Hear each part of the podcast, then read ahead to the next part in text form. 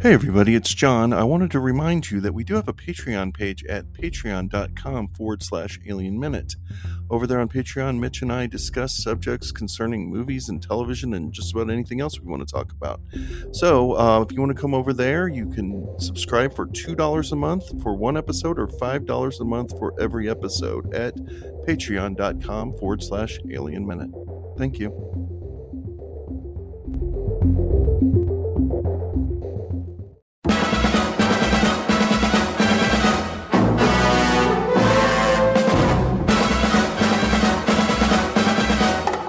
Hello and welcome back to a new season of sorts for 007 by 7.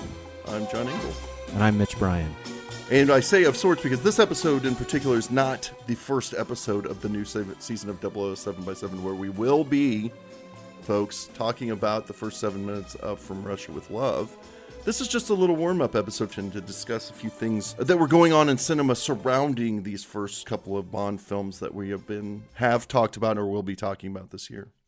The Academy of Motion Picture Arts and Sciences presents its 35th Annual Achievement Awards. Ladies and gentlemen, your host for this evening, Frank Sinatra.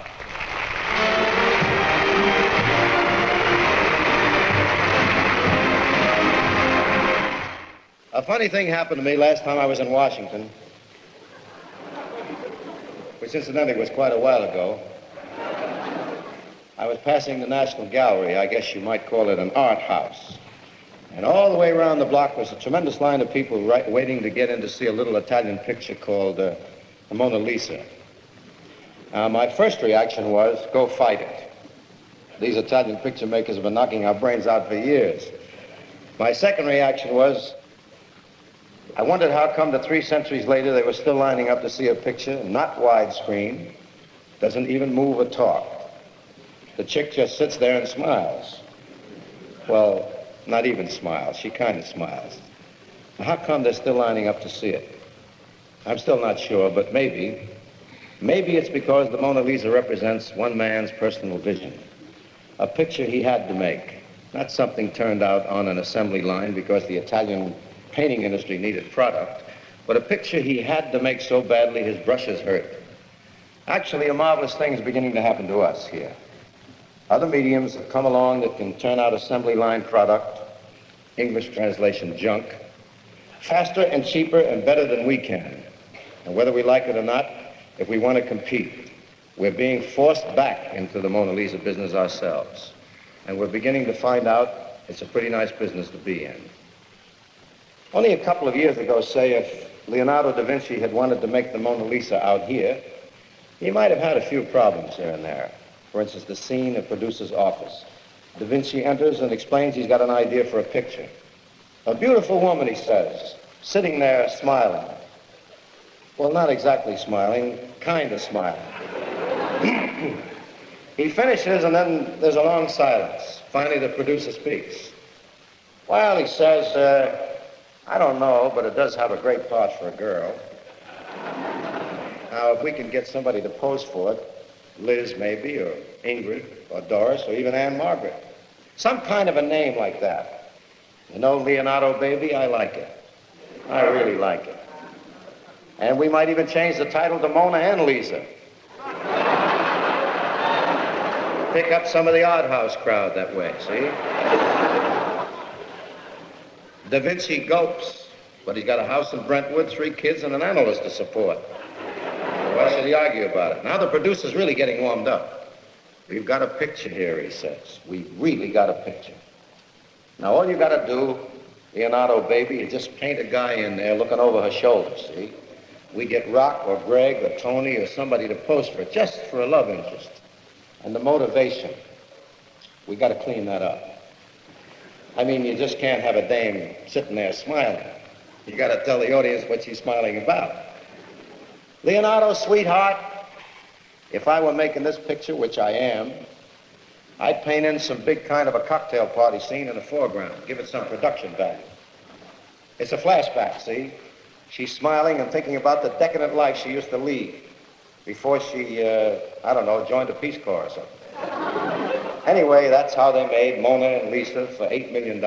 Opened it at the music hall where it bombed out for obvious reasons. And six months later, they sold it to television.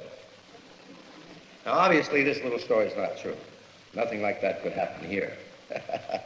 hey, the truth, the happy truth, is that many of the pictures and artists we're honoring here tonight are already in the Mona Lisa business, making pictures because they, as artists, want to make them, because they have to make them so badly their cameras and their typewriters and their eyebrow pencils hurt. And as I said, it's a pretty nice business to be in. So we're going to look at 1963, which is the year that the film went into production and would be released. They made these movies so quickly.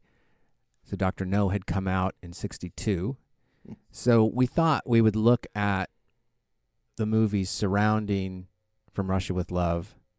And since uh, Stephen Farber and company have already done a whole big book on 1962, we thought we'd just jump ahead and look at 63 and see whether we can find any trends that are emerging, things that might inform from Russia with Love, or things that maybe Russia from Russia with Love would get out ahead of, and Right. and push some boundaries. So we're just going to kind of go through some different films that came out in '63 and see what we can discover. Right. So, I mean, there's kind of three different topics of sorts here. There's what is going on in film at the time that James Bond films are a part of, just naturally because they're coming out at the same time.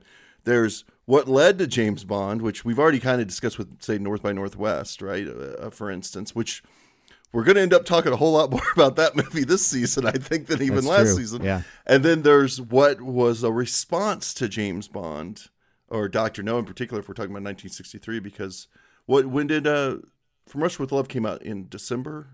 Of yeah, at the very end of the year because they started shooting it in April, so it was Right. fast. When you think the way these movies are made, they're done so quickly. It just blows my mind. Yeah, so just real quickly, they realized Doctor No was a big hit, fast enough to double the budget and go, go for a second movie.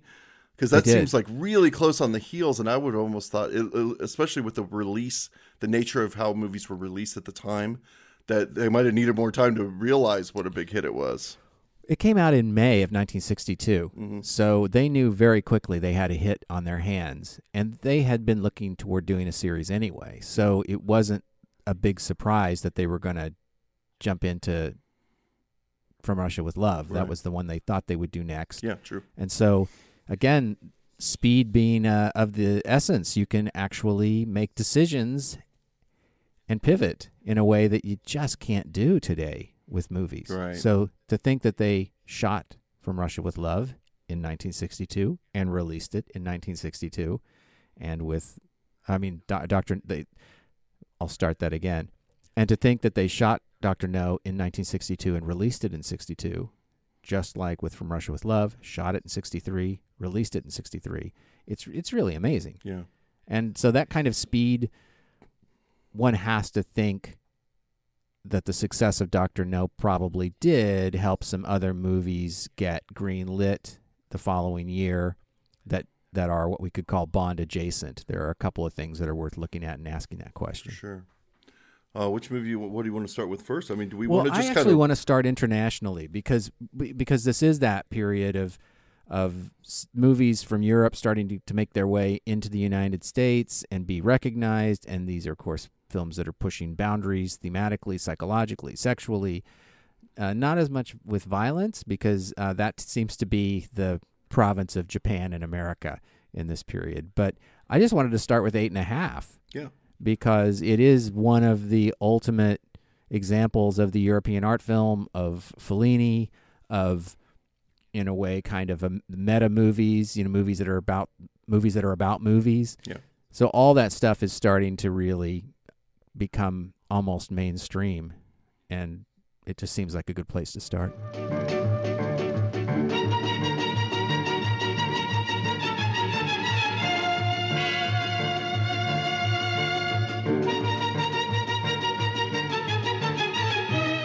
Yeah, I guess I, I would say probably this is my favorite movie from 1963 too. This is a big deal for me, man. When I saw Eight and a Half for the first time, I think it was my first Fellini. Pretty sure it was, and su- super eye opening. I just had no idea what I was getting into, and uh, it's great to start with this one because, yeah, it actually was a um, to start watching to start with Fellini by watching Eight and a Half. You're kind of entering into his psyche more than if you started at the beginning. Like you're kind of getting to know Fellini by watching it, and that informs when you go back and watch La Strada or Nights of Cabiria, which I two films which I also love very much. You have a different bit of information about the filmmaker than you would had you started, say, watching from re- in release order of his films. Uh, I think that's interesting about it because it's so it's so beautiful, but it also has that filmmaker's struggle at the heart of it that you understand what he's been going through. And um, I don't know what else to say about it. It's just so beautifully filmed. And if you haven't seen Eight and a Half, uh, especially if you're a young guy, a young student that hasn't seen Eight and a Half yet, do it now. It's a perfect time for you to get your eyes open a little bit. It will. It's well, I showed it this past year, and it was a lot of students hadn't seen it, and it's still challenging, but it's not as challenging maybe as it probably would have been if you saw it in 1963. It shifts back and forth in time and space. It works a lot of the themes that Fellini would be obsessed with in a lot of his movies. But there is something about it that I think is kind of a great gateway Fellini movie in a way. It, it, sure. it sort of gives you everything you kind of need to understand what Fellini is. For, and I hope that some of those students, as we get ready to watch Satyricon, eight and a half is a much easier way to get into Fellini than Satyricon. So, uh, right, I, I, I think I'm trying to think what comes after, but for me, some of his once he gets into the color era of his career with Satyricon, with uh, um, Amarcord, movies like that, I like those movies.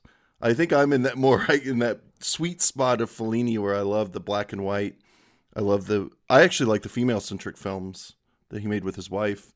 Uh, yeah.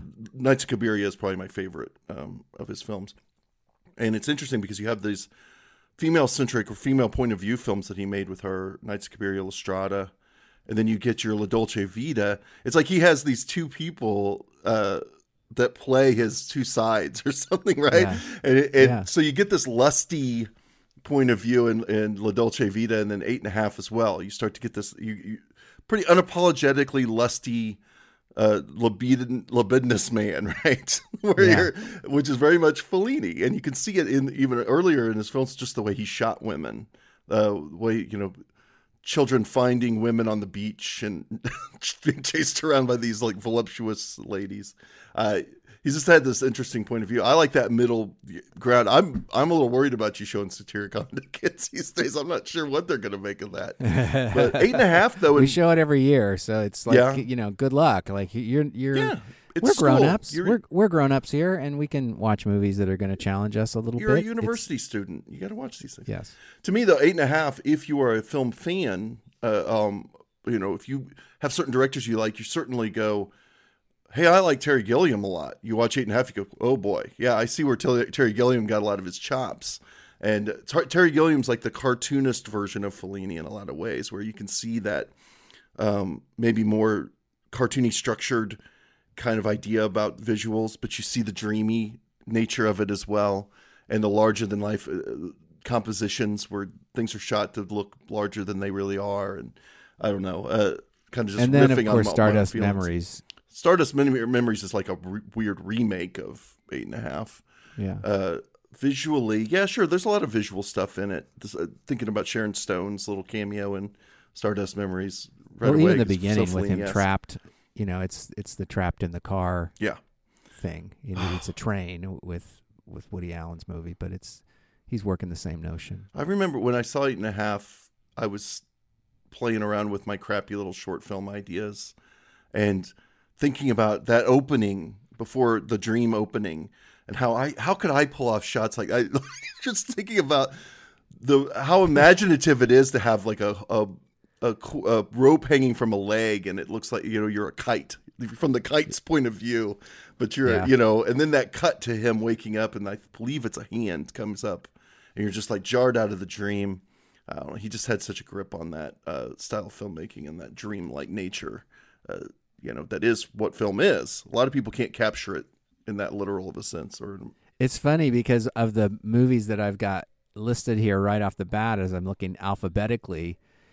there are several of these that have that dream quality. Yeah. Like I certainly, certainly Black Sabbath, the Mario Bava movie, uh, which is you know built in different sections, is very dreamlike. The colors, the associations of, of image to image as it's as it's editing, and then Hitchcock makes the birds this year as well, Mhm. and that's that's that's a nightmare, but it's definitely there's there's some weird dreamy surrealism about that movie.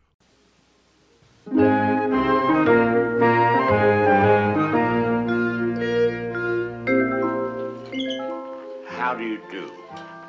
My name is Alfred Hitchcock, and I would like to tell you about my forthcoming lecture.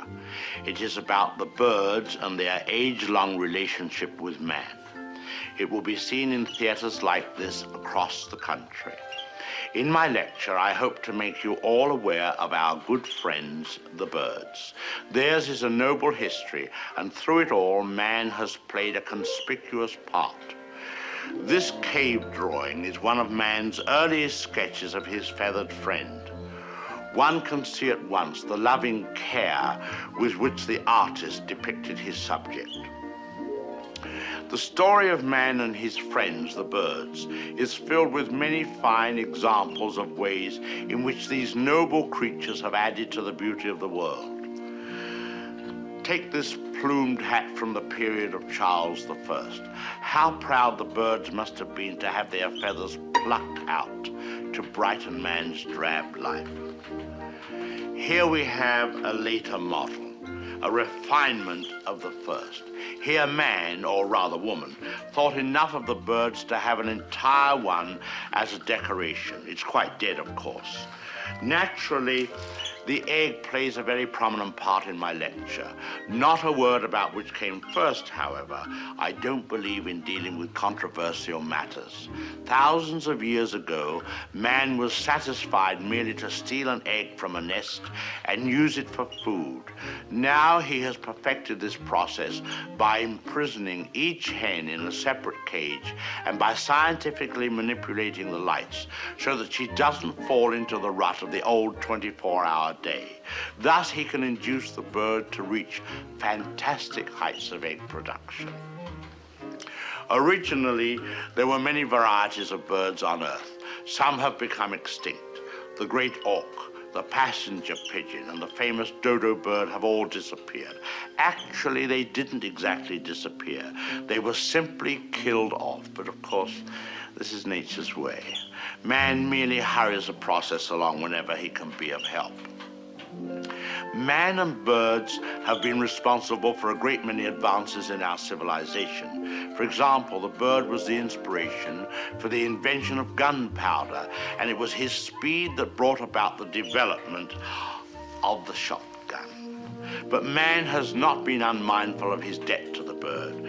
We have honored our feathered friends in many ways. We cage birds and show them off proudly in most of our zoos and the turkey is traditionally our guest of honor at Thanksgiving. I suspect you never realized that if it weren't for birds, even some of our pastimes would suffer noticeably. Duck hunting, for example. Granted, bagging a fellow hunter can be diverting, but the supply is rather limited. I hope you don't mind if I have something to eat, but I'm rushed today. Planning the lecture has been most educational for me. I've begun to feel very close to the birds and have developed a real sympathy for our little. What was I saying? Oh, yes, I've come to feel very close to the birds and have come to realize how they feel when. I don't think I'll eat just now. Hardly proper with all of you here. Surely the birds appreciate all we've done for them. Don't you? Beautiful cage, fresh water, no other birds to bother you, none of that blinding sunlight. Oh! Now, why would he do that? Most peculiar. What on earth?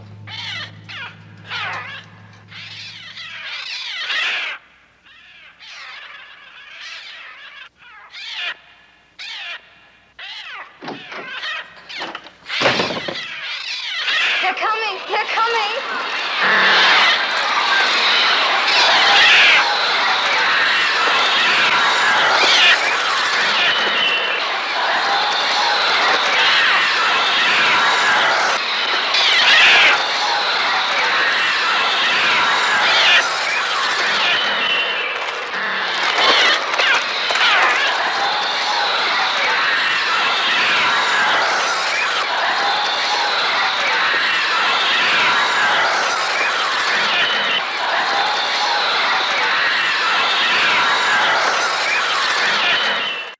Yeah, it is.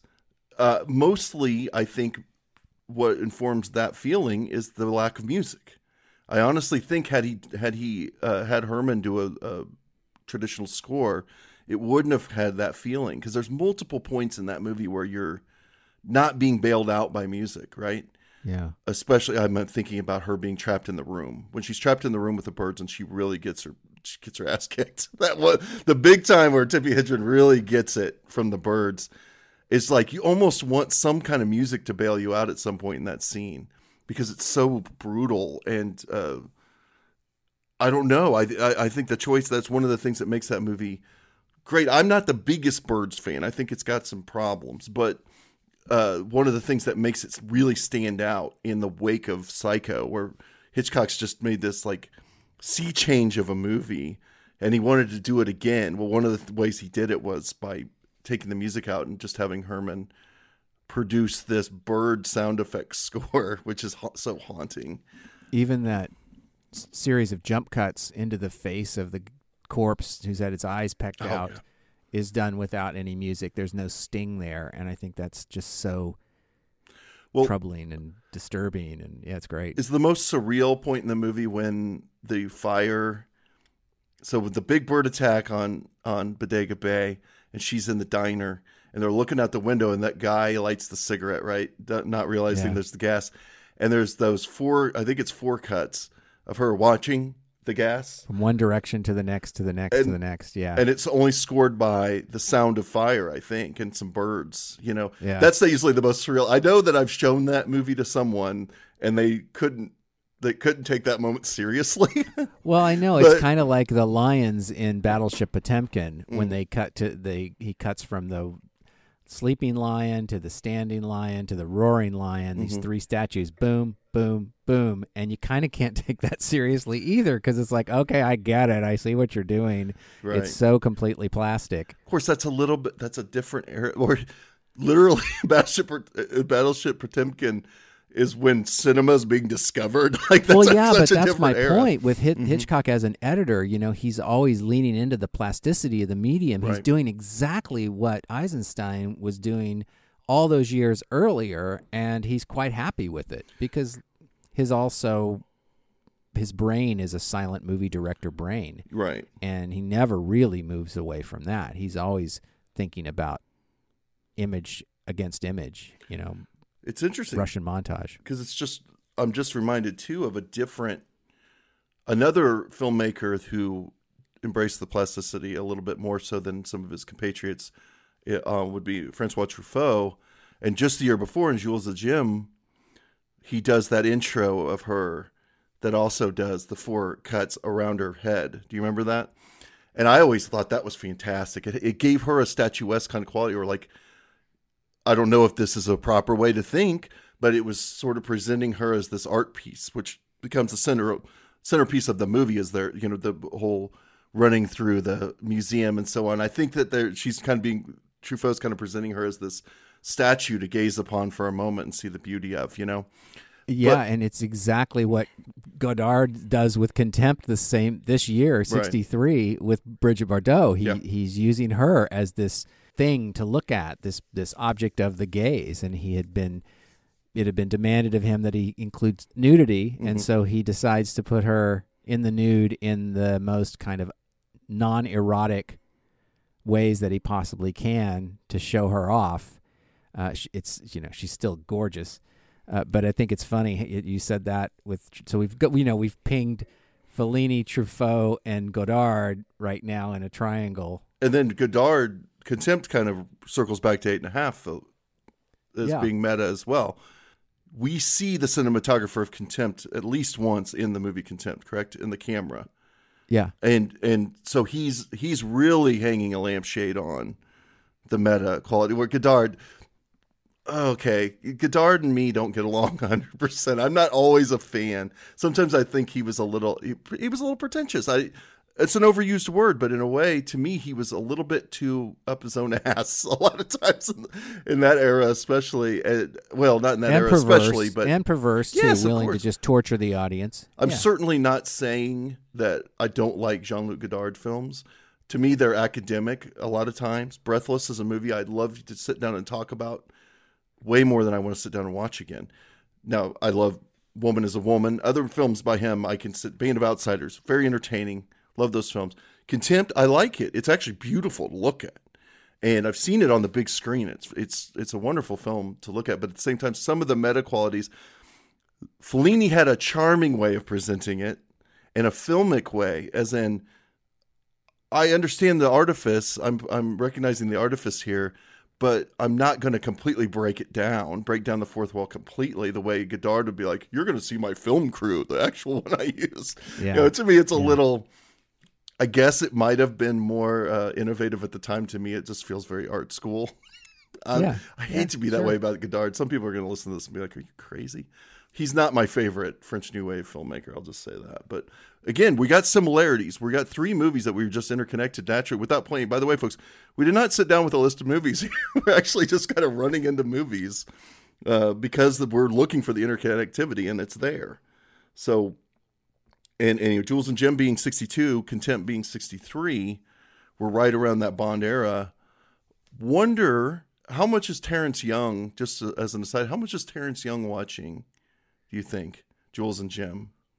Well, as we're going like to that. discuss when we get to From Russia with Love, and I'll just say it in passing because I think everybody knows it, he was very conscious of last year at Marienbad with the Yeah. first scene in From Russia with Love. So he, you know, he has a European sensibility. He had, prior to the Bond films, made a peplum with Alan Ladd called Duel of Champions in Italy. And boy, thank God James Bond came along for him because he might have been stuck, probably having a great time in Italy making these movies. But, uh, but I, yeah, he's he is very much an international filmmaker and very much conscious of of these things.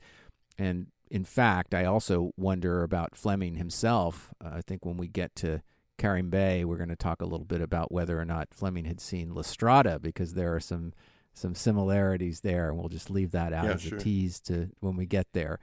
So I think the consciousness was was there, and that's the beauty of these Bond films is they are this weird hybrid. They're American, but they're also British, and they're dire- uh, and certainly when with Terence Young involved, there's a continental quality to these movies that I think makes makes them really wonderful artifacts of the late 50s early 60s ideas in movies and how things were going to shift and that becomes part of the fun of talking about James Bond films in general because as cinema evolves sometimes the Bond films are ahead of the curve and sometimes they're behind it Right. and for me that that's the as I've gotten older that remains the most fascinating thing for me about James Bond movies is where they fit in terms of the culture.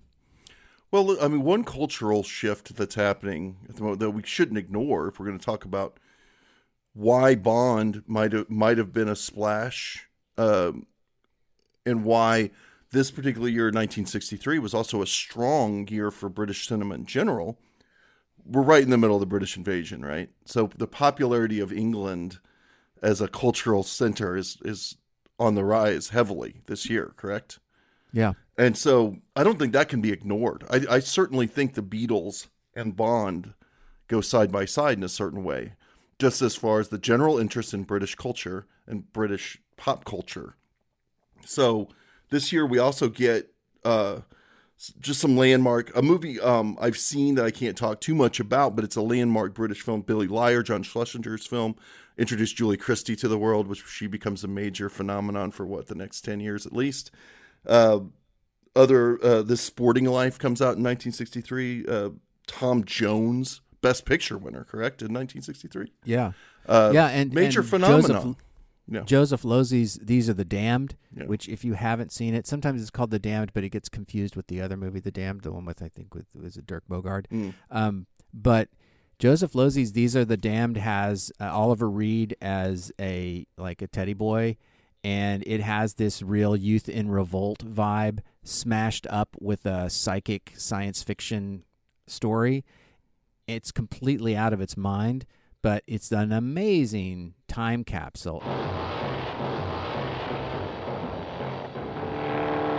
Black leather, black leather, smash, smash, smash. Black leather, black leather, crash, crash, crash.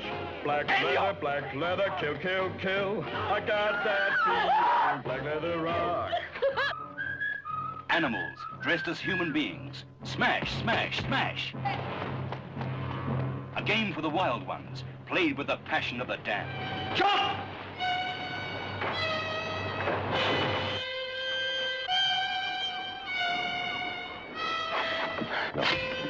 Don't ever do that again, Joni. I'll do what I like, King. Do you think I'll let a man put his dirty hands on you?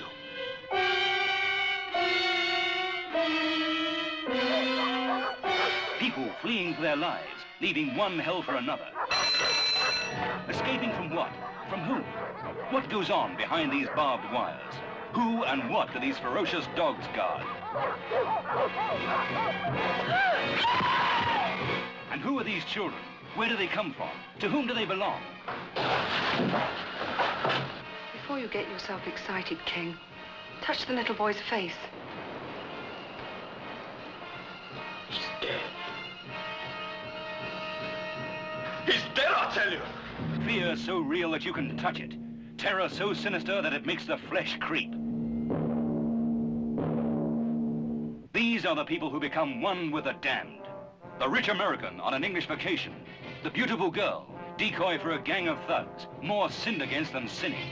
The Swedish artist, who chiseled strange shapes out of stone. And the scientist with a secret, who fought the shape of things to come. I hate your secrets, Bernard. If I were to tell you even a little bit about what you call my secrets, I might be condemning you to death.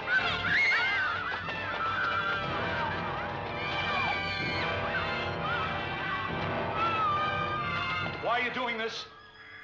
What's it all for? What are you trying to make out of these children? Answer me. Will you answer me?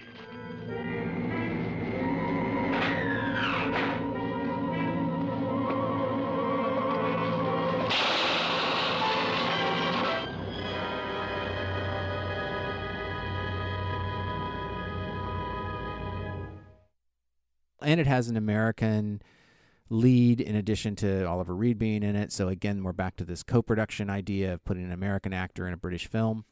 Uh, so it has a black and white kitchen sink quality to it, even though it's a fantasy film. Right. I guess the other thing to mention is Cleopatra, because a film that started out as an English movie, or at least filming in England, and then had so many problems that it ultimately had to be recast and moved to Italy with Elizabeth Taylor in both versions of it. Uh, and and if you come back to the way that uh, Godard presents Brigitte Bardot in Contempt, and you think about the opportunities that arise to present Elizabeth Taylor in various stages of undress and you know of ob- objectification and inviting us to look at her that's really similar i mean it's it, you can put cleopatra and contempt together in a weird way i think Yeah, and of course Cleopatra has its place in history as being this massive flop. it cost so much money that even though it was a big hit it didn't make back its money because they'd spent so damn much that they just couldn't recoup and that's the thing is so don't think that nobody went and saw cleopatra Right. everybody went and saw cleopatra but they didn't generate enough money to compensate for the terrible uh, budget mess that it yeah, was it's one of those unique um, stories where it's it's understood as a flop because it was a flop from the an accounting point of view, but it wasn't it wasn't a flop because nobody went to see it and it closed after a weekend, you know, or anything like that. But it did change, certainly changed. We're right uh, right on the cusp. We're getting close to the American the American new wave of sorts, right? We're about four years, three years away. Right. so it's starting to change how studios are looking at financing films. Also, we're getting to the point where other entities are buying the studios, which is going to change how studio films are made. Where you get mm-hmm. this weird, you get this weird confluence of corporate interest giving way to art, which changed drastically by the late seventies. But it was, you know, you got like Bluhdorn at Paramount bringing in a young guy who's willing to take chance on artists, and Bluhdorn's like, whatever you say, uh, go for it. Yeah, because they were buying movie studios as loss leaders. They Right. weren't buying them thinking they could make any money with them. They were just becoming one more corporate holding. And Yep. so it wasn't until The Exorcist, French Connection, Jaws, and Star Wars and The Godfather, those are the five, you know, the that ultimately started to suggest to to corporations that you could buy a studio and actually make money with it. especially Star Wars because of the ancillary. Right. It wasn't just hey, we can sell tickets anymore. That's where we went. It's where it all went wrong. It's been said many times. Uh, I was just say get to get back to 1963 specifically. We have some big hits, you know, big memorable hits of Hollywood as well. Things that that came off great, like The Great Escape. That might be my favorite movie of 1963. I don't know. Hours ago, minutes ago, these men were behind barbed wire, locked in the strongest cage that man could devise. These men plotted. These men dared. These men lived. The Great Escape. This was the camp. These were the staggering odds. This is a new camp. It has been built to hold you and your men. It is organized to incorporate all we have learned of security measures. We have in effect put all our rotten eggs in one basket. And we intend to watch this basket carefully. Very wise. There will be no escapes from this camp. How many are you taking out? 250? 250? Yeah. You're crazy. You ought to be locked up. You too. 250 guys just walking down the road just like that. These were the men. Hilts, the cooler king, who broke every rule as fast as the Germans made them. Hendley, the scrounger. He'd come up with a baby elephant if the men needed one. Hey, you blow it off again! Time to lock down!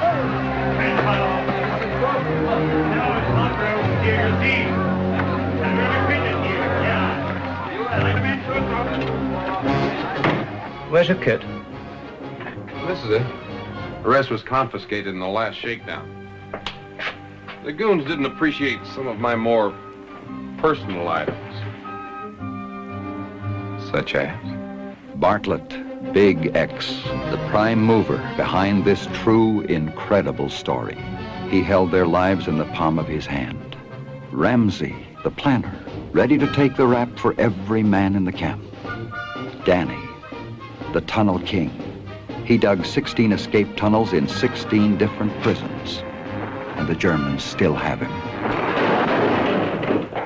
Sedgwick, the manufacturer.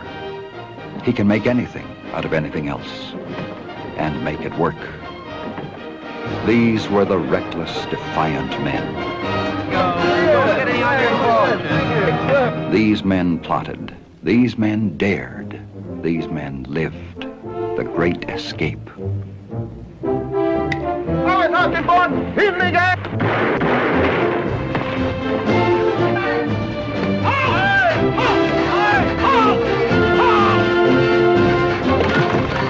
The great drama. The great entertainment. The great adventure begins with The Great Escape.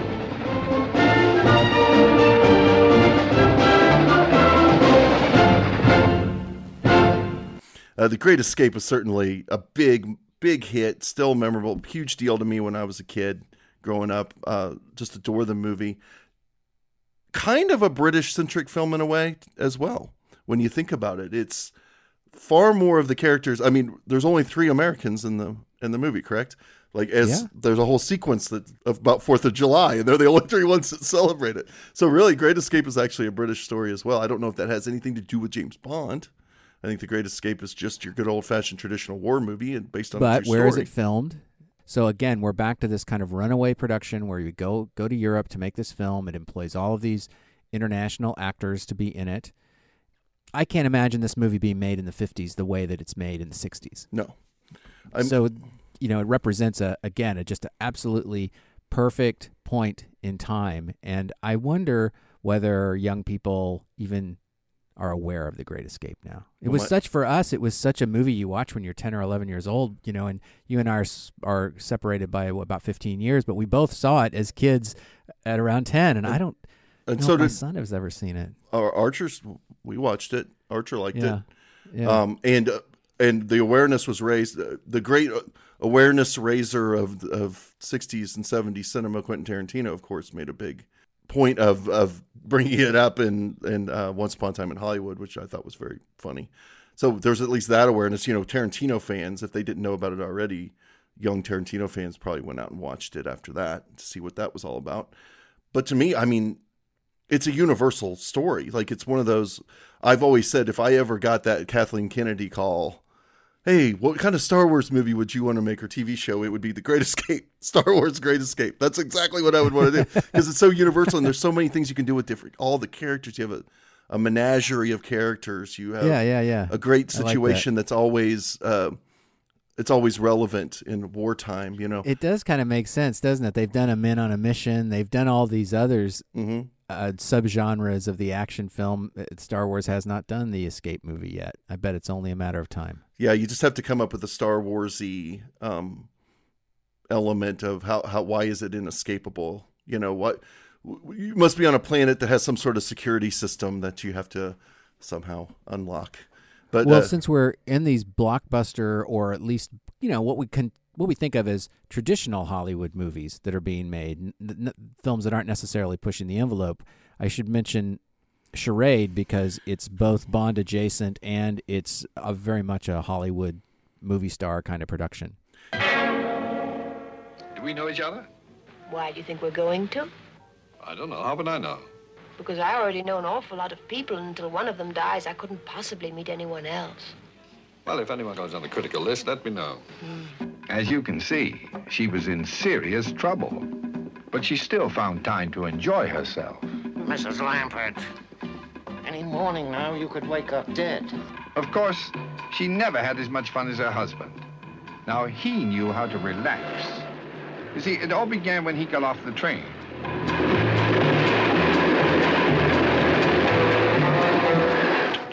Now, there's a relaxed husband. Police probably think I killed him. Instant divorce, you mean? From then on, her life was one round of enjoyment, entertainment, enchantment. What are you doing in here? I'm having a nervous breakdown. But her life wasn't always that gay. There were times when she was in dire jeopardy. Hasn't it occurred to you that I'm having a tough time keeping my hands off you? Oh, you should see your face. What's the matter with it? It's lovely. When we played our charade, we were like children posing,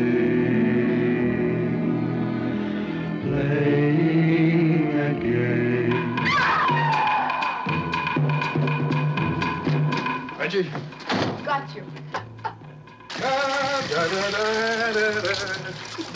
Waterproof? You're Charles Voss's wife. Now that he's dead, you're their only lead. Mr. Bartholomew, if you're trying to frighten me, you're doing a first-rate job. Charade is, is one of those movies where you start asking questions about scheduling. Had they seen Doctor No when they started making Charade? I don't know. It's real close. Um, I I didn't look up, to, you know, the stats on or uh, production to schedule for Charade, but it feels like it could either be a reaction to Doctor No, at least in some ways, or just a coincidence. You know that it has the similarities because this thing is sort of happening in storytelling at the time, and then visually because we have the same title design designer, correct? I think so. I know he. I know he did um, Arabesque, which is the other Stanley Donen Bond slash Hitchcock movie. So it has titles by Mor- Maurice Binder. Uh-huh. I assume the music's Henry Mancini, It's right? Because that's yeah. who that's who did Arabesque. Uh-huh. It's got Cary Grant in it. It's working. It's working Hitchcock themes and hit set pieces. So it may also just be that both Doctor No and Charade are coming out of that North by Northwest yeah, because mindset. You uh, know, to me, charade is like Bond meets North by Northwest and To Catch a Thief, because it has that more colorful light, uh, lightness to it, like To Catch a Thief does. Where North by Northwest, I always feel like is a little bit more of a cynical film. Uh, Yeah. Charade's not a cynical film. I don't think. I don't think you would say that about Charade. I'm trying to think if you would. I don't think so.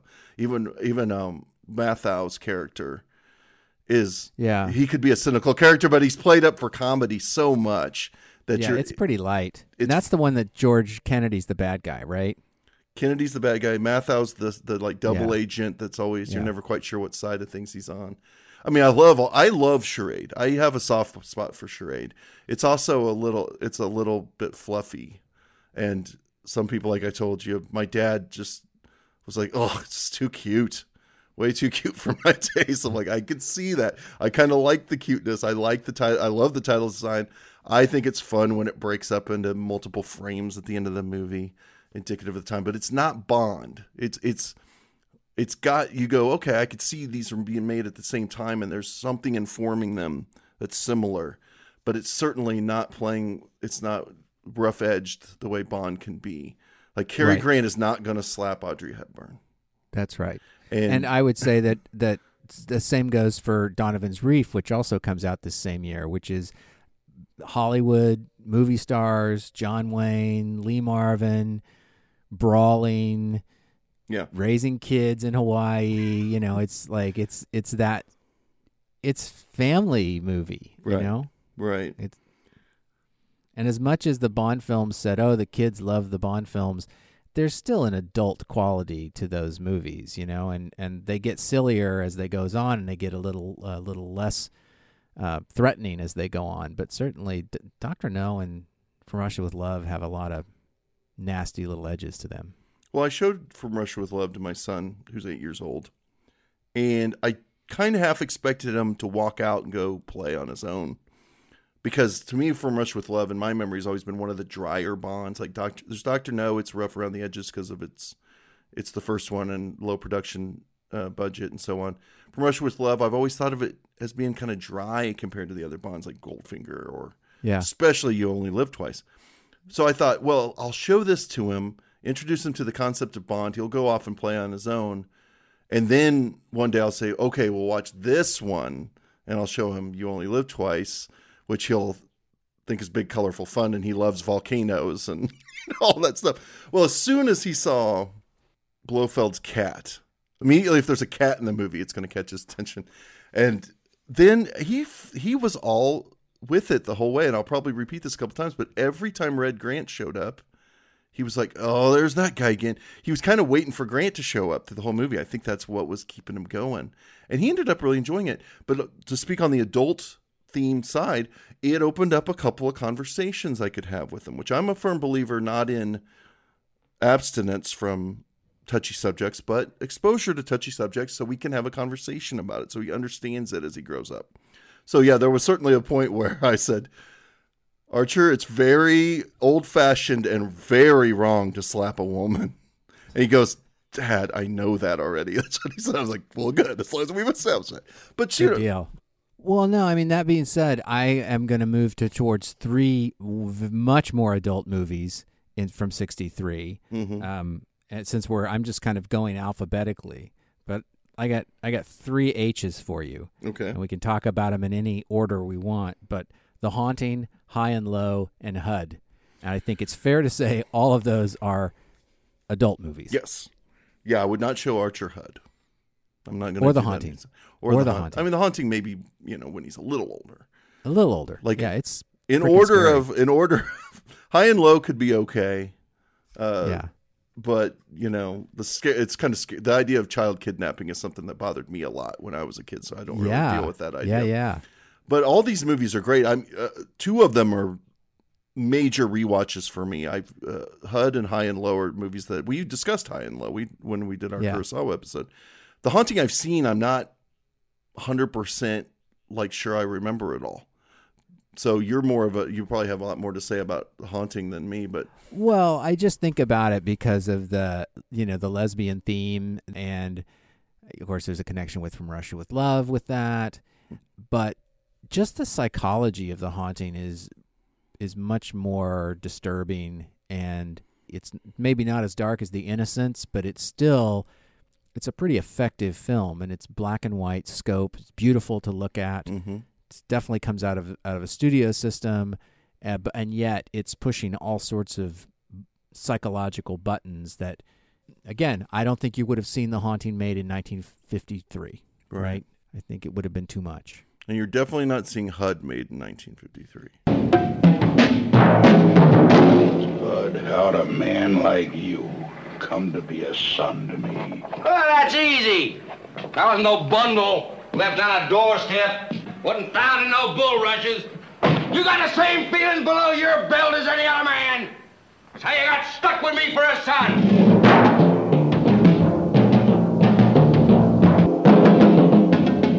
You turned you sour on me, not that I give a damn. You don't care about people, Hud. You don't give a damn about them. Granddad? You live just for yourself. And that makes you not fit to live with.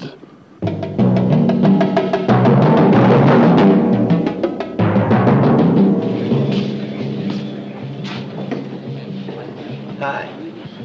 What are you gawking at? You having words with this youngster about something? I'm about to put him into the hospital. Is that so? Why, has he been bothering you or something? No, no, he ain't bothering me. It's her he's bothering. Well, you didn't offer him a little encouragement uh, by any chance, did you, young lady? No. That's funny. I was sitting all the way over there, and I got a little encouraged. Must be the way you move around inside that dress. All right, smart guy, I'll take you instead. Oh, I don't want to be hoggish. Lon, you want a piece of him? Well. Did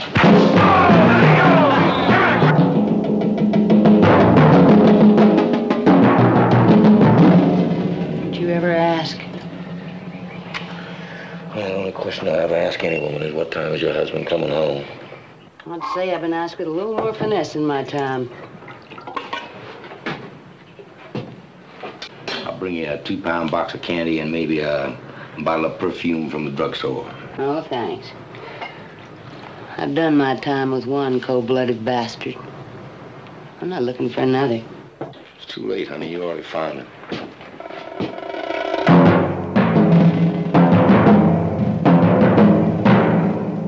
Friend of mine who teaches at another college showed HUD and got a lot of response from students saying that it should have had a trigger warning. Yeah.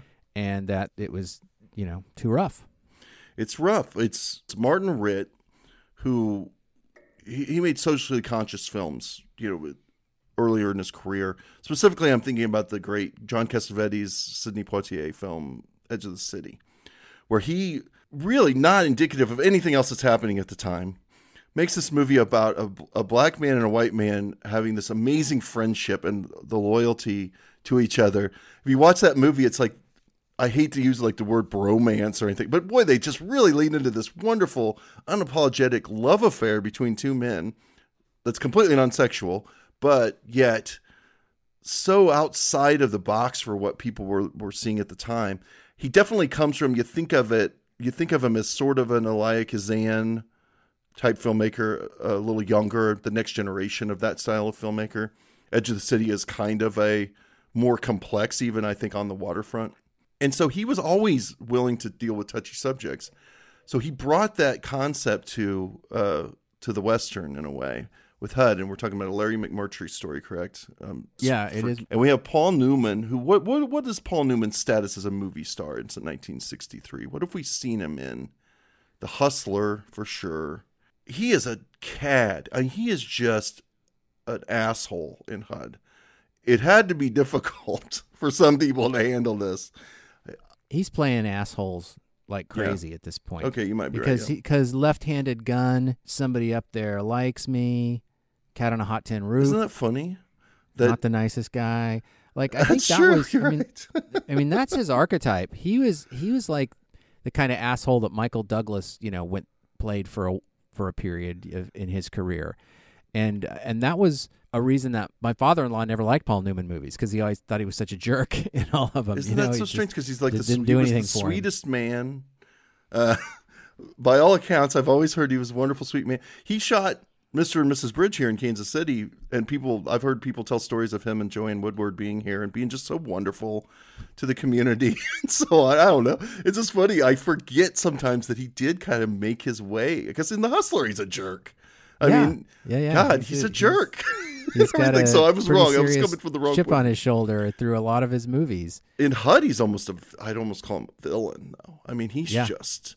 Yeah. He, he seems to be antagonizing everything just out of pure self-centeredness. there is a lot of people at the time when HUD was made that couldn't understand why anybody would make a movie where you were going to spend th- that much time with such a, a horrible person. Right. And that was that came out in the criticisms of the film. I think it's still a valid kind of take on that movie.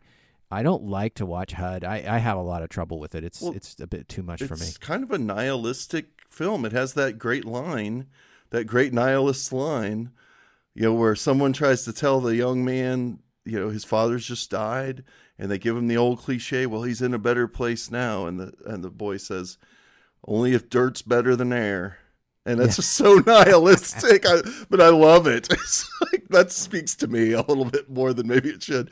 But I mean, that, 1963. That's a hard line to take for a for your midwestern movie audience, and uh, uh, it's so things are changing. You know, I think Martin Ritt doesn't.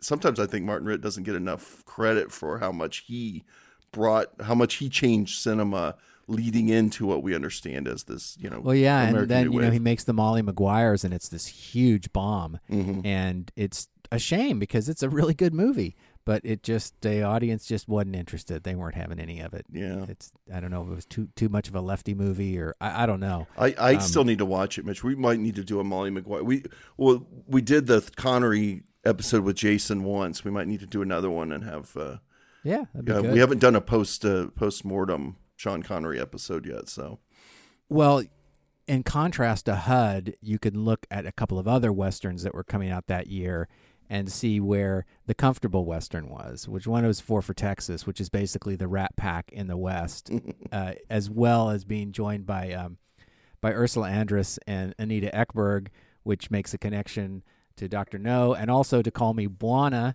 which is a Bob Hope comedy with Anita Ekberg, produced by Saltzman and Broccoli, that's featured in uh, From Russia with Love, which we will get to. That that was '63 as well. So they had a movie come out in between Doctor No and From Russia with Love, which was Call Me Bwana. The other the other western was McLintock, which if you've seen that, it's the one with the big fight in the mud, and it's John Wayne and Maureen O'Hara, and it's not the least bit challenging, and it's very entertaining, and um, it's definitely, I you know, who knows? He might he might slap her, but not the way that uh, Paul Newman treats people in HUD. You know, I don't, you know what I mean? It's like it's one of those battle of the sexes. John Wayne, I think it's I think it's McLa- Andrew McLaglen directed it. Um, I just remember it having this big mud fight at the end and seeing it repeatedly on the CBS late movie. Yeah. I, as many John Wayne movies as I grew up with, that was not one of them. I don't recall that movie.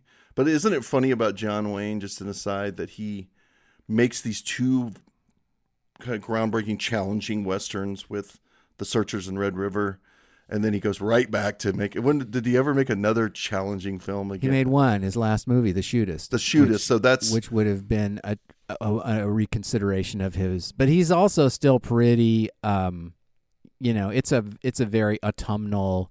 You like him. He, he's Mhm. not really questioning what kind of a killer he is. It ain't Unforgiven. I'll, I'll put it that way. And it's in that era. Like basically, if you want to make a serious movie, Duke, you're going to have to play with these kind of ideas. Who knows? I don't know how much he liked the shootist or how he felt about it, but uh, you know, he's making. He gets an Oscar for True Grit. That's not challenging. I love True Grit. One of my favorite books. Great he gets story. an Oscar. He didn't he get it for Rooster Cogburn or did he get it for No, True he got it Grit? for True he got Grit. it for True Grit. Yeah, and uh, you know, then he makes a sequel to True Grit, which is Right. even as a kid, I didn't like that movie very much. Rooster Cogburn. No, it's But- not very good. But somebody got nominated. Did Hepburn get nominated for that? Some there was some kind of weird uh, nomination that you're kind of like kind of a head know. scratcher with that movie. And it's funny because that True Grit, the material of True Grit, can be challenging. They just chose not. Henry Hathaway chose not to make it that way. Uh, anyway, that's all beside the point. But Well, I should mention in terms of these, uh, back to some more European or slash runaway productions from '63. You've got Jason and the Argonauts. Yep. Which that's pretty amazing that uh, Cleopatra and Jason of the Argonauts come out the same year. That's that's pretty pretty impressive year, 1963 for those two movies. And then a couple of European art films that I think are still just extraordinary, which are The Leopard and Judex. Judex is the Franju film, Mhm. and um, and The Leopard is Visconti, and it's just this amazing, gorgeous, beautiful, long. You just kind of sink into it. Judex is this sort of pulpy take on um, comic book French comic books. Both are extraordinary movies. Yeah. Both probably never could have been made in any other time, but 1963, you know. yeah, so what are we? What are we really saying then? You know about Bond, about From Russia with Love, about Bond, and about the future of Bond as as looking through it the lens of what was being done in cinema in 1963. Well, it ain't McLintock. It's not old Mm-hmm. Hollywood movie stars in comfortable places. It's a scrapper of a movie. Mhm. Both Dr. No and From Russia with Love. They're interested in challenging the mores of cinema. They're cynical. They're way. I mean, From Russia with Love's pretty cynical. Yeah. and uh, pretty mean, an adult in a way. Mhm. Uh, and the escapism, it's not going to be Goldfinger, right? It's not. Goldfinger's going to do something else when you get there. Yeah. But we're still in this period where the, I I still think both of those movies are kind of radical films for the times. Yeah, I I had a lot of negative things to say about Doctor No, and it's it's my least favorite of the Connery Bond movies, and I'm, it's just not going to change. Even going through it the way we did, honestly, I found just as many problems with it as I found things to like about it. This movie, From Russia with Love, I've always felt uh, that it was a good film, but it's not what I want out of Bond, which is I want the more escapist side of Bond. I think it's just how I viewed it as a kid. There's a nostalgia to it. I enjoy that. But then I watched it again the other day, and I watched it in fabulous 4K, and really sat down and said, I'm going to watch this with the intent of having a real understanding of it going into this season of 007 by 7. And it was so much better than I remembered. It wasn't as dry as I remembered, though it is it- Mhm. more. It's more withheld than your gold fingers and your you only live twice's and uh better or worse. I still like I still like a little over the top Bond, but it's it really is kind of a standalone great film, and it has that increased production value to it. I just makes all the as cheap as that sounds as a from a critical standpoint. I just appreciate when there's more money on the screen than Doctor No. The rough around the edges is fine, and Even all, though you don't get those crazy Ken Adams sets, you feel like I know bigger. that isn't it that feels interesting bigger to you. It feels different. It doesn't. I don't know if I'd say it feels bigger.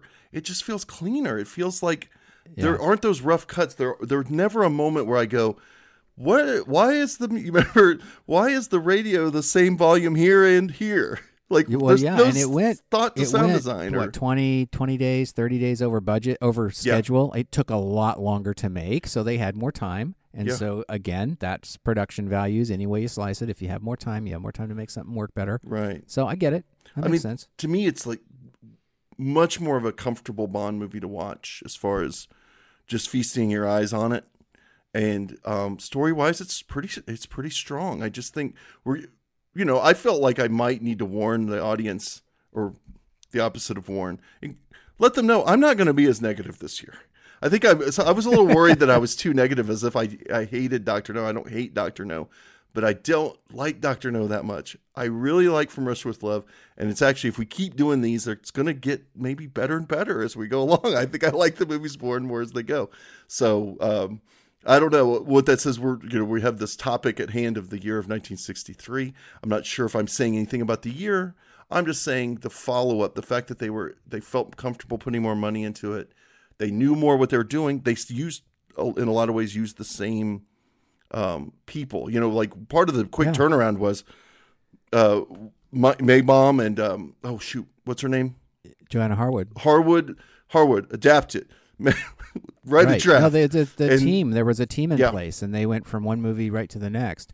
You know what movie from 1963 didn't have an extra big budget and lots of time to do what it had to do? What?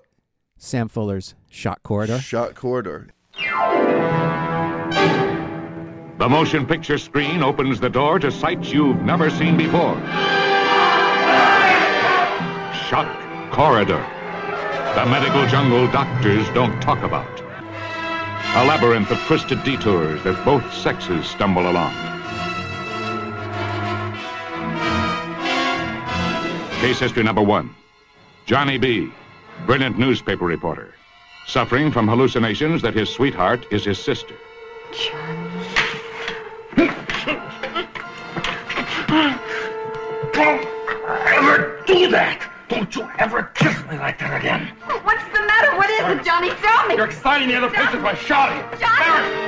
Tell me, what you mean? Tell. Diagnosis erotic dementia. Forgive me for saying it, Miss Barrett, but there's something very strange about this case. Case history number two Kathy B. Stripteaser. Young, intelligent, beautiful. You think I like singing in that sewer with a hot light on my navel? I'm doing it because it pays more than shorthand or clerking or typing. I know that. Kathy's torrid performances, however, reveal her avid reaction to the excitement of male audiences. Diagnosis manic sensualist. Case history number three Robert T. The lone Negro student who stepped out of a white university into a straitjacket. Run, Schmidt, run! Run, run, run! Diagnosis acute schizophrenia.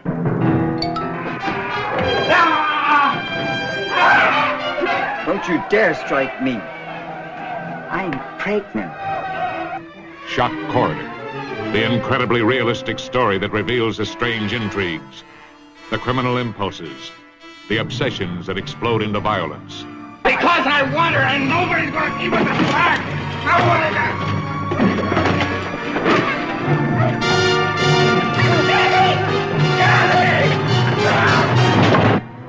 Then there was a day Johnny was trapped in the ward of love maddened women. He's mine. He's mine. He's mine.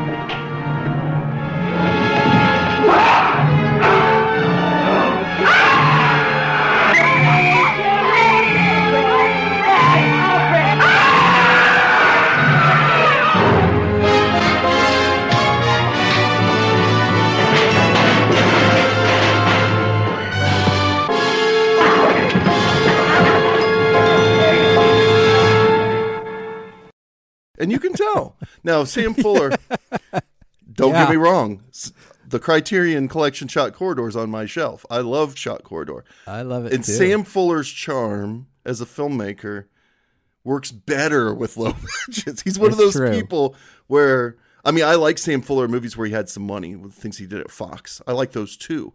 The ones I really tend to love though are the ones that are a little rougher around the edges because he was flying by the seat of his pants and because he would he knew what he wanted, he was going to get it and he did it through independent means a lot of times. He was one of the great Yeah. I mean, who's who's who's a greater indie filmmaker before him? I don't know. I mean, he's kind of what I think of as the uh, original indie filmmaker that had success as well. You know, He was lucky that Zanuck liked him Yeah. because he did get to make those pictures at Fox that you you don't have to excuse them at all. Mhm. Like Pick Up on South Street is a great movie. I can't find any flaw with that movie. It does exactly what it sets out to do and I and I love it, love it, love it. It's probably my favorite Sam Fuller movie. it's mine. And too. then, you know, House of Bamboo and um and the uh Crimson Kimono again, he had a little bit of money, not a lot, but he had a little bit of money and he had some studio infrastructure helping him out. He had Zanuck. But yeah, when you get to Shock Corridor and the Naked Kiss, I mean, that boy's operating out there like Mr. Kurtz. He's he's no restraint, sure. doing whatever he wants to do, and they're they're just they're brilliant. They're Oh, and, just brilliant. And there's you're really in, especially with the Naked Kiss, you're in that Um, he had that journalistic, uh, sort of like shock journalist sort of instinct about storytelling, where he was very much the promoted pro, uh, proponent of the nut graf at the beginning of the movie. He's like, get you got to get them in that first like two minutes, right? So you get the naked kiss is a bald woman of literally punching you in the face, you know, and swinging a purse at you, I believe. And it's like, wow, how, if you're not hooked by this movie right away, like you got to know what this woman's, who this woman is, and why she's doing this. You know, you get with the steel helmet to go back to, you know, you get there's a helmet with a hole in it. Clearly, somebody's just been shot in the head get credits. Then the head raises and the guy's totally alive, and you're like, I want to know who this guy is. Who's Yeah. this guy that took a bullet to that helmet and he's up and walking around? Uh, he's Fuller. That, that's a whole other episode. We should do a we should do a Fuller episode sometimes. I don't know if we can get a quadfecta out of him. That might be a challenge, but I uh, don't, yeah, I don't know if you can get a quadfecta out of Sam. We'll We have to look, st- but I I do think that again he's one of those filmmakers that um, my students definitely struggled with Shock Corridor, Mhm. and it's a generational thing to some degree. I think it's also a cineast, you know, thing where if you really love movies and then you see Sam Fuller, you're kind of. I hope that it sort of puts an arrow in your heart because there's just you can just sense his crazy conviction and boldness, but I guess you got to look through a few things to get there. And I, I'm not sure that you show a Sam Fuller film to a millennial that the reaction is going to be quite the same. I mean, even even pick up on South Street. Uh, you have to believe that she falls in love with Richard Widmark in like an afternoon, and will do a whole lot for him. Yeah, There's that's the, true. There's the one thing that I think a lot of people struggle with older films. You've got to put away that any belief that it takes time to fall in love with someone. That's just one of those things old movies did. And to, I, even I, I love pick. It's one of my favorite movies. Literally, top of, of my film noir list is Pick Up on South Street. Even I go, okay, right. I got to swallow that she fell in love with Richard Widmark. I love him, but he, I, he's also not the easiest to like fall in love with kind of guy. I but we can all fall in love with Thelma Ritter. Oh, and well, that's what that's kind of the emotional core of the movie that really the heart of the film, makes yeah, it move. Yeah, and and I for, I'm forgetting the lead actress's name, but she's great.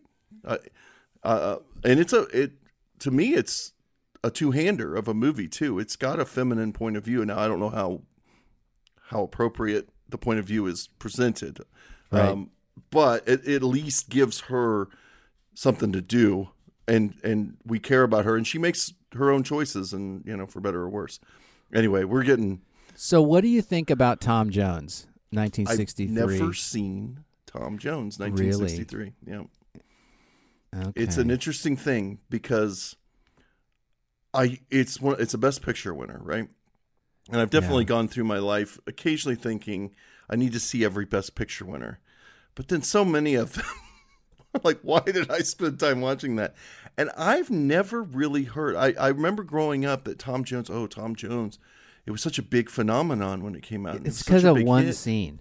yeah It's one scene where they're eating at the table, and it's this sexual thing with the way that they're eating. And I think that's the scene that everybody talks about and remembers. I don't like Tom Jones. I've See- tried. I have tried again and again. And it's kind of like what your dad was saying about Charade. Mhm. I think it's too cutesy. Mhm. And it's, it's, I'm not, I've never been a huge fan of Tony Richardson's movies. Sorry. But yeah, I just, um, I just I, the irony is, of course, you know, I'd rather watch Barry Lyndon, and everybody that's disappointed in Barry Lyndon is disappointed in it because it's not Tom Jones. Really? So figure that one out. You know, I mean, I, I can't think of two movies that are so completely opposite uh, in terms of how they are approaching their rakish protagonists. And I'll take Barry Lyndon. Thank you very much. Well, so didn't the loneliness? Oh, that was I was gonna say loneliness of the long distance runner came out the year before uh, Tom Jones. Okay, I was trying to figure out what else it was that was a Tony Rich big Tony Richardson film, but again, uh, uh, loneliness of the long distance runner was a big, impactful kind of British art film that came out around Definitely. the time. Um, Yeah. Yeah. yeah. But yeah, Tom Jones, it's one of those things. Everything you just said about it is what I assumed I would feel about it without having seen it. And and it was just maybe too many of the wrong people were the ones that were talking about Tom Jones, and I'm not sure who those people were, but just remember it being one of those things early when I started to really care about the history of film, and um, and I watched a lot of classic films growing up. That was never one that my dad would want to pick up, and I think maybe because there was probably some sexual content Mhm. controversy Yeah. about it, so that's one of those that was maybe a little Yeah. scandalous. So in that sense, 1963, Tom Jones does is pushing the sexual envelope a little Mhm. bit and is being sort of bawdy and raucous, and in that sense, we can kind of connect it back up with with what was happening with the James Bond movies. So there's something kind of Bond adjacent with that. And then leading in, you know, years it wins Best Picture, so its controversy did not hurt it at the Academy. And then years later, we get films like Midnight Cowboy, which takes it way f- even way further. I assume. I assume first, there's. first X-rated movie to win the Best Picture. Is it the only one? I think so. Yeah. Yeah. So, um, paving the way. I mean, whether it's good or film or whether you like it or not, I mean, breaking barriers is a good thing, uh, and, and that was happening in this year in particular, as we've discussed in a lot of different ways. But I've got an Italian and a Swedish movie for you from Okay. '63. See if you've seen either one of these. Have you ever seen either The Whip in the Body or Winter Light? Winter Light, of course, yes. Uh, well, let's talk about Butt. Winter Light. Winter Light. You know, see, this is where I have to go. I had that Bergman box that had Winter Light, Through a Glass Darkly, um, The Silence, which also came out in '63. Winter Light then is the one with the Priest. Correct. Did he do both The Silence and Winter Light the same year? Yeah. Holy smokes! Um, wow. So the Winter Light's the one with the priest in doubt. Correct. That's kind of the crux of it. I've seen it, but it's been a while, and so I'm struggling. I remember there being conversations. I believe there's an altar boy character. Am I wrong about all this? I think I'm I don't right. think so. Um, there are conversations in can- that movie that are so exactly the th- questions I was asking, either to a some people or mostly just in my own mind because I was afraid to ask the questions when I was growing up in deep and deep, deep in the church world. And it was a ve- it's a very impactful movie to me. I just haven't seen it in long enough to know the ins and outs of it. But um, Through a Glass Darkly is the movie out of that box that I really, really love. But anyway, Is that right? Yeah, I, That's the one. and that's that. That's that zone of with Bergman, same as Fellini. There's like this sweet spot. I kind of like those movies better than I like Seventh Seal. Um, Uh-huh. you know, Seventh Seal is kind of like Breathless to me. I'm. I think I like Seventh Seal better than I like Breathless. At the same time, it's kind of a better point of discussion. I don't want to sit down and watch Seventh Seal all the time. And yeah, Winter Light. It is the Swedish. Uh, I like Virgin falls- Spring. I think that's the one that I I really like a lot. Oh, Virgin Springs Springs really great, but doesn't that feel like a genre film to you? Um, yeah, a little You know what I I mean? Yeah, Not, yeah, maybe be, mean. is it just because it was remade into genre films, or is no, it you know what it kinda makes me think of every time I see that movie. I think of John Ford. Yeah, it's got a I Ford feel thing. like I feel like it's got this totally John Ford thing going on in it. That's really really interesting. And the thing about Winter Light that I my overarching emotional response to Winter Light is I just remember feeling really stuck inside Mhm. all through it. Like, Yeah, think- you know, you're just you're not almost claustrophobic. You're just being suffocated by the space because like they don't go outside very much, do they? In it, I think Isn't mostly almost it's in the church, and there's low these low angle shots when he's sitting. I, I just um this is all just pulling on old memories. I probably haven't seen this movie in 15 years, but I feel like there's these kind of low angle shots, and he's having these conversations. It's either like an altar boy or it's like a fisherman character, or that somebody's having a lot of doubts and coming to him to talk about them. He's also having the doubts, but he's the one that's having to advise the other person, right? Yeah. That's what I, I think that's the crux of the film. And I do think he, uh, there's some, some sort of forbidden love element to it as well. Man, I wish I remember. I need to watch Winter See, Light isn't this amazing? We don't usually fly by the seat of our pants Yeah. this way. So It's okay. This is, this is yeah, this is what it is. Our, I think our Sunday audience morning. forgives it. We're usually pretty good, but th- they might, uh, they might invite somebody who's the bigger Bergman fan than us might remember Winter Light much better and might want to come in and let us know what they think. But yeah, that that's that sweet spot for Bergman too, where I, I like I'm with you. I like Virgin Spring, but it feels kind of outside. It feels like a, uh, kind of on the margins. Ber- that's not the word I'm looking for. It feels like Bergman doing something different than he usually does. Right. I guess the Seventh Seal is also kind of a genre thing, a bit of a crusade film, right? But it's Crusaders coming home. Virgin Spring feels like John Ford, but steeped in religion. It almost feels like the Searchers, only in, in sort of in reverse and with a lot more moral uh, struggle to it. You know what Yeah. I mean? Yeah, totally. Where you get Jeffrey Hunter's moral struggle that he's screaming out, Ethan, no, you know, all It's through more- this. this is much like- more internalized. It's like we It's more like The Informer or My Darling Clementine, those sort of black and Right. white, really heavy Ford movies. Well, the specific someone murdered, or in the case Mm-hmm. of the searchers, it's the kidnapping. In this case, it's the murder. Only they come to you. You don't go searching for them.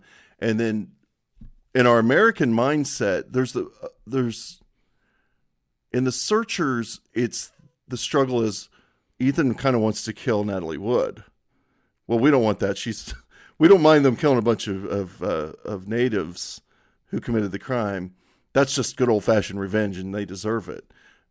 Bergman's, of course, going to say we got to struggle with this concept. Sure, these guys did this thing, but we're not just jumping into revenge. That's not something you just do. You have to struggle with the concept of revenge, which I very Right. much appreciate. Yeah, I for sure. love, I love, you know, you actually, I think you know this about me and some of the things I've worked on. I like the idea that revenge is something you have to struggle with. As much as the audience might want it, as much as a character might want it, it shouldn't just be like, woohoo, we're going to go get us some revenge now. I think That's right. that's a fun right. genre for B movies. That's As Roger Moore reminds us in For Your Eyes Only, you're going after revenge. First dig two graves. Doesn't he say that? I'm pretty sure he I don't says that in For. Your Eyes Only. I'm pretty sure he tells that to Melina. that seems like a Count of Monte Cristo line. Yeah. It well, it's for your eyes only, you know. It's the it's the Yeah. dark it's the dark Roger Moore Yeah. one. Well, here's the last one. Have you ever seen X, the man with the X-ray eyes? No. August 14th. Notes on experiment designated X. Experimental subject myself, James Xavier. X, the most fantastic experiment you have ever taken part in, presents Ray Milland in his most challenging role since his Academy Award winning Lost Weekend. X, the man with the X ray eyes. Are you all right? It's like a splitting of the world. More light than I've ever seen. Filled with light. X, the man with the X ray eyes, tries to help the most desperate in our society and enjoys all the delights of secretly studying sexology. Headache? No, it's just my eyes.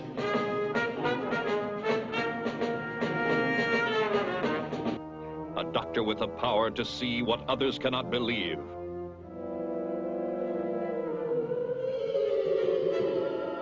He can overcome the unknown, save lives, and invade the glamour gambling casinos of Las Vegas and defy the goddess of chance.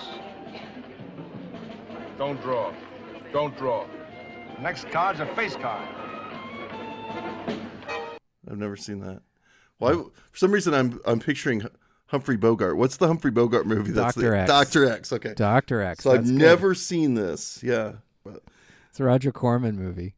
I love I love late era. Uh, and he has the, by the way. you know like either he was just all in it for the paycheck or he actually really was enjoying this crazy shit that he did at the end of his career like frogs and columbo episodes and The night Rosey gallery Grier. What was the Rosey Grier movie? the thing with two heads thing with two heads. and and x the man with the x-ray eyes you know he he um he gets to go a little lost weekend crazy by the end of it because of course he gets x-ray x-ray vision which at first seems like just a great thing but then it just keeps getting worse and worse and worse and worse in terms of his x-ray power Wow. until it's really bad at the end I've never So- seen that one. well I don't know you, if that doesn't have got anything something to with look forward to my friend because it's a good one Well, I have to. it really it. is. I just I watched it not long ago, and I was like, yeah. it's still good. You know, I think I'd seen a comic book of it when I was a little kid or something, and yeah, it was it's it's crazy. It's totally worth your time. Love to check it out. Well, I don't know. Uh, maybe that's enough. Uh, This is an off the cuff episode, folks. I mean, we didn't say that from the beginning, but we just kind of decided to do this the last Don't second. apologize, John. I'm not It's a sign of apologizing. I'm just letting them know now. If I was going to apologize, I would have done that at the beginning. Okay. no, Well, it's I'm- just I, it's just uh, fun to fun conversation for you and, and get ready. I don't know what exactly we don't know exactly when the new episodes of 007 by 7 will drop. Maybe by the time you listen to this we will know. But we do have a season coming. We're starting recordings. This is the first one in a way and uh, we'll be coming at you with from Rush with Love for this year It- at the very latest summer of 2021. I think it's going to be earlier than that probably. Yeah. All right, folks. We'll see you next time. Yeah, thanks for joining us.